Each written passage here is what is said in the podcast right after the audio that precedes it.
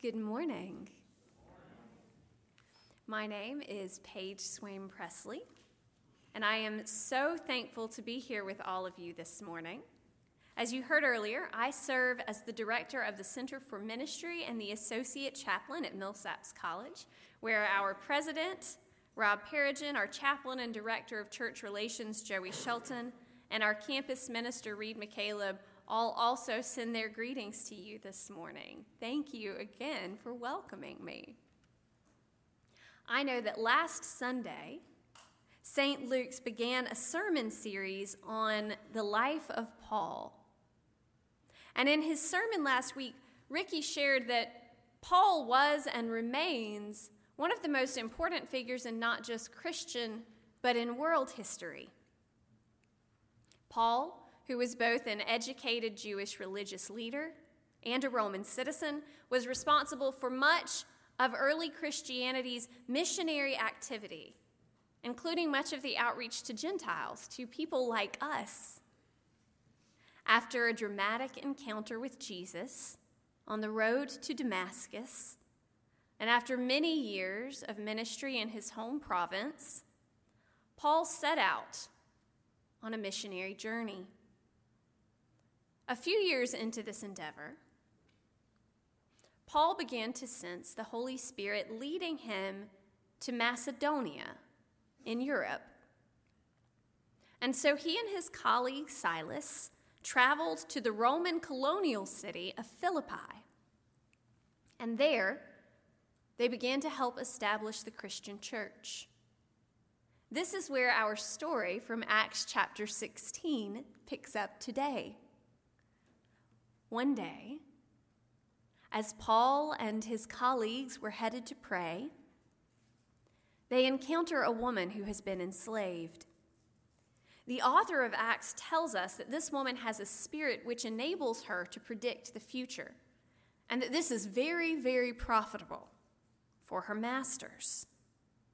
This enslaved woman begins to follow Paul around making a nuisance of herself and announcing everywhere he and his cohort went that they were serving the Most High God, which Roman listeners probably would have interpreted to be Zeus, not the God we know. This annoys Paul so much that eventually he turns to the woman and, in the name of Jesus Christ, commands the spirit to leave her. She is immediately set free from her spiritual captivity. But when her owners realize that their revenue stream has dried up, they are not pleased. They grab Paul and Silas, they drag them into the center of the city where court is held. And perhaps because they cast a fortune telling spirit out of my slave, does not make a, a promising legal case for them. They instead turn people's attention to Paul and Silas's Jewishness. Their economically motivated anti Semitic rhetoric works up a mob who beat Paul and Silas severely until the authorities drag them off to jail. Those same authorities instruct the jailer to lock these two severely beaten men in the most secure, the most miserable, the most smelly and lonely and dark part of the prison, the innermost cell. And there the jailer leaves them with their feet in stocks.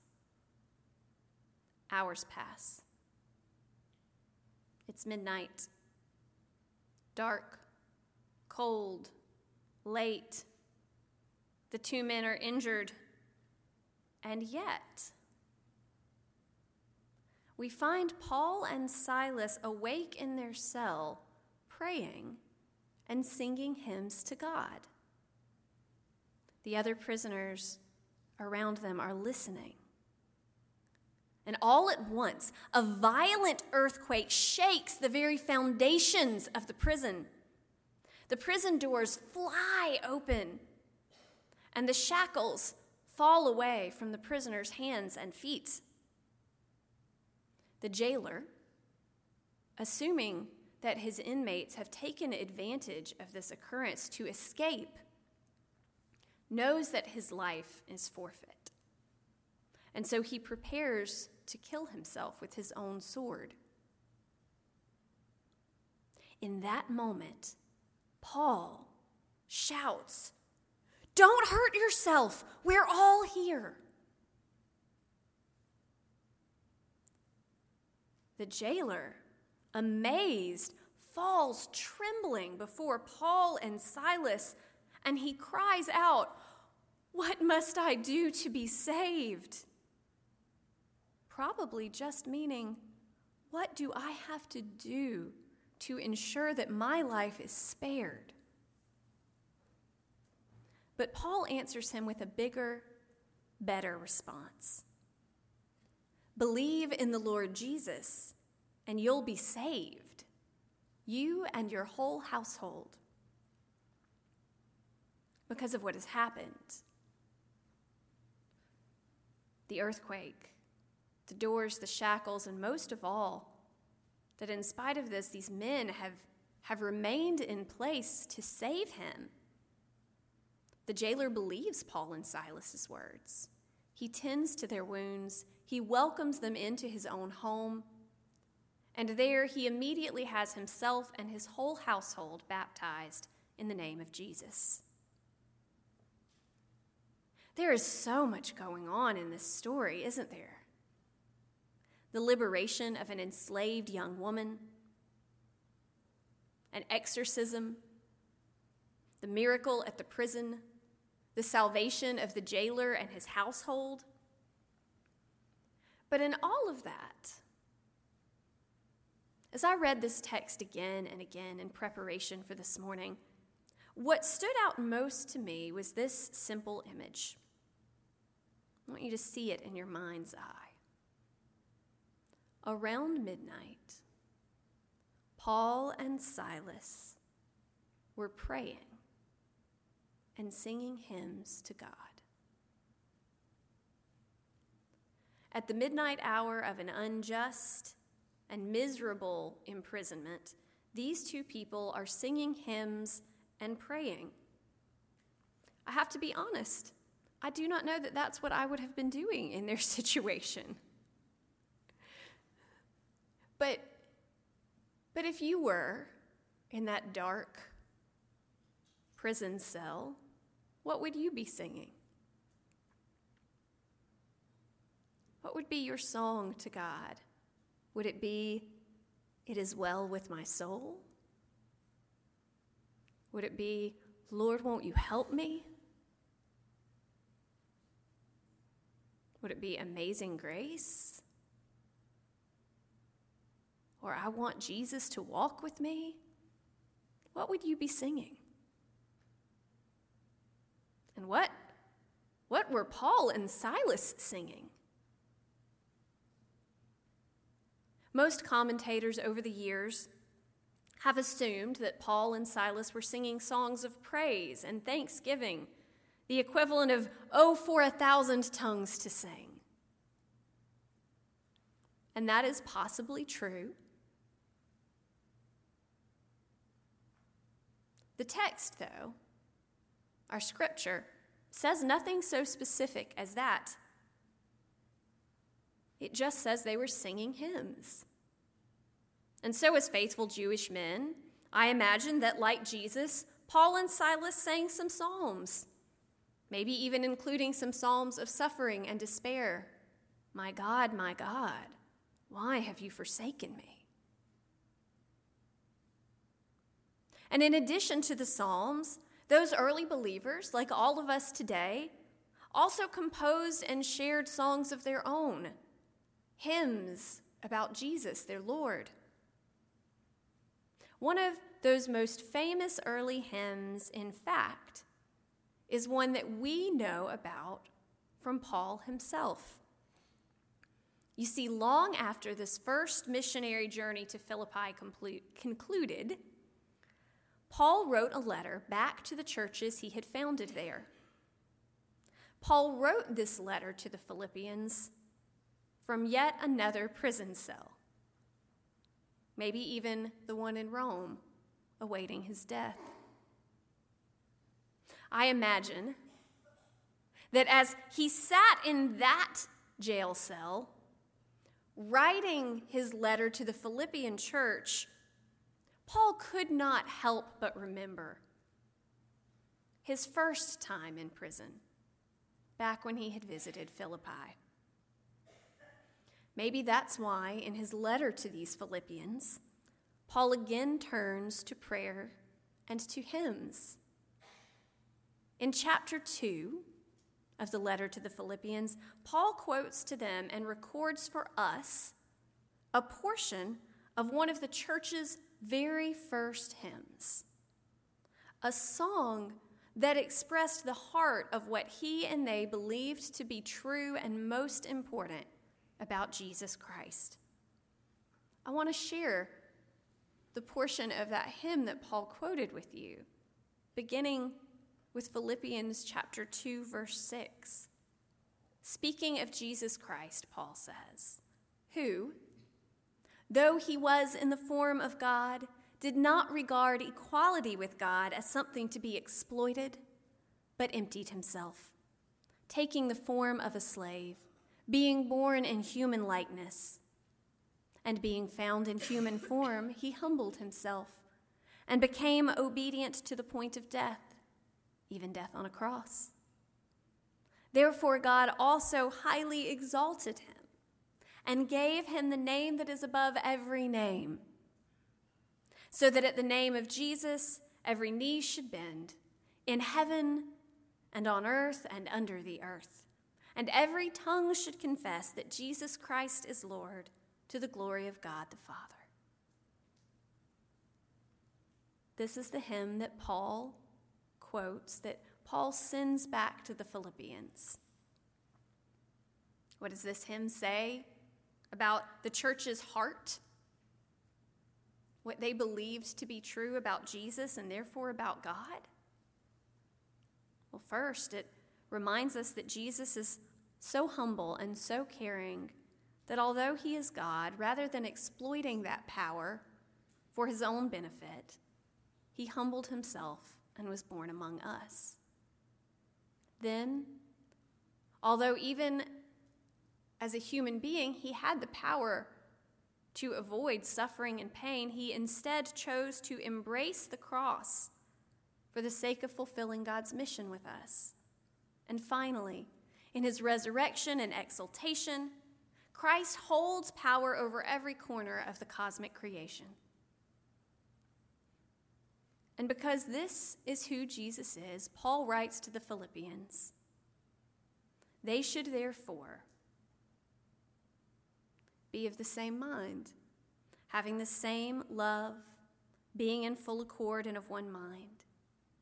He says to them, Do nothing from selfish ambition or conceit, but in humility regard others as better than yourselves.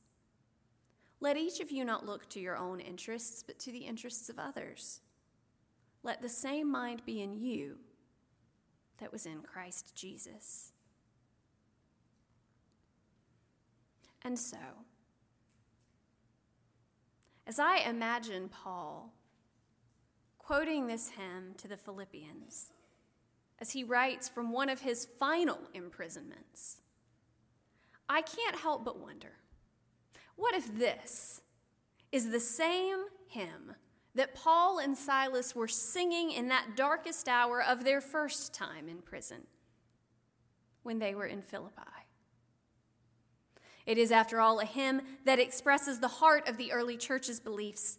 It is a song Paul would have known, a song about who Jesus is and what he did, and therefore who his followers should be. It is a hymn that Paul remembers and recites when he again writes to the Philippians years later from yet another prison. And this hymn is absolutely a song that shakes the very foundations everything in this world is built on. It shatters the edifices constructed by every cosmic power and every earthly principality. The order of the Roman Empire, of all worldly empires and powers, is built on the belief that power is something to be exploited for personal gain, the same way the slave owners exploited the young girl in this story from Acts. The forces of despair around us and in us profit from the wishful thinking that a godly life should protect us from all pain and suffering. The forces of sin and death in this world whisper to us that this world's pain and death are ultimate. But this song that Paul sings to the Philippians says no to all of that. The Jesus in Paul's hymn shakes the foundations of a world that's built on self serving power and instead lifts Jesus up, the essence of humility. When Jesus chooses to embrace the cross for our liberation, he opens those doors that we so often close between ourselves and God whenever we experience suffering and sorrow.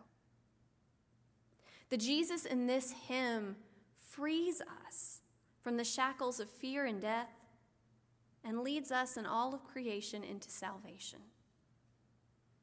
This is the same Jesus whose resurrection shook the very gates of hell. So, is it any wonder then that as Paul and Silas pray and sing hymns about this Jesus in their jail cell, that the earth shakes, the prison doors fly open, and the prisoner's shackles fall loose? Is it any wonder that the jailer, after he sees the way they use their freedom, not exploiting it to escape, but instead remaining in place to save his life. Is it any wonder that he immediately embraces Jesus as Lord? Salvation comes to Paul and Silas, to the jailer and his household in the end, not because Paul and Silas are singing songs of praise with their lips, but because they are living them with their lives. This hymn isn't just part of what Paul writes to the Philippians retrospectively many years later. It's not just a song he sings, maybe, in jail one night. It's who he is, it's in everything he does. This notion of who Jesus is. From liberating a woman who is enslaved to worldly and otherworldly powers, to suffering for the gospel, to saving lives, and inviting jailers and Gentiles into the faith. Paul is who he is because this is who he knows Christ to be. He sings this Christ song with his whole life. And we are invited by Christ to sing this hymn with our whole lives too. We are invited to pray it and sing it in good times and in difficult ones to make this song our dark midnight cry and our morning hymn. When we sing the song of Christ with our lives,